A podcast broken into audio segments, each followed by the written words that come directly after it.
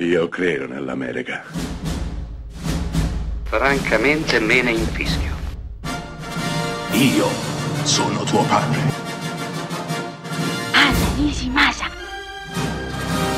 Rimetta a posto la candela.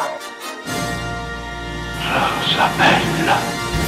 Penalizzato dalla situazione Covid che ha investito l'Italia e il mondo tutto, Cambio tutto, scusate il bisticcio di parole, è un film del 2020 diretto da Guido Chiesa con uh, Valentina Lodovini come protagonista assoluta.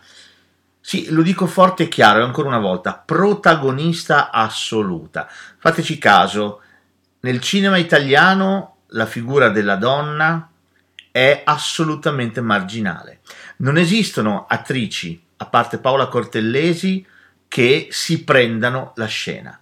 Cioè, quando esce un film italiano, di solito si dice è uscito il nuovo film di Verdone, è uscito il nuovo film con Salemme, è uscito il nuovo cinepanettone di De Sica e Boldi. Tutto sempre e comunque virato al maschile. E le donne? Le donne sono sempre in disparte. Le donne, seppur bravissime, sono sempre un passo indietro, mai protagoniste, sempre non protagoniste o se non peggio addirittura comparse. Beh, cambio tutto, cambia di fatto tutto. Prende Valentina Lodovini e la pone al centro di una storia assolutamente divertente. Tra l'altro, la trama risponde a un interrogativo semplicissimo. Cosa accadrebbe se una donna, di solito molto posata, abituata a stare al proprio posto, ad ascoltare gli altri, a dire sempre sì, iniziasse a dire esattamente ciò che le passa nella testa nel momento in cui le passa per la testa. Cosa accadrebbe se iniziasse a ribellarsi?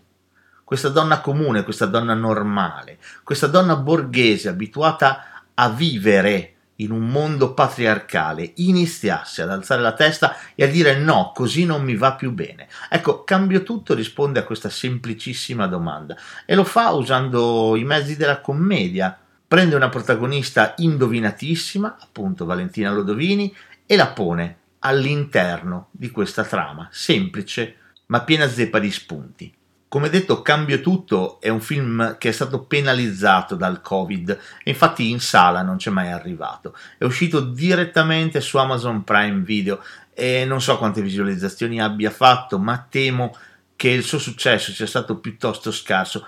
È un peccato, è un peccato perché si tratta di un ottimo film e un'ottima riflessione sulla condizione della donna, ma anche sulla condizione della donna nel cinema italiano per cercare di dire a tutti, a tutti quanti, sì, ci sono anch'io, ci siamo anche noi.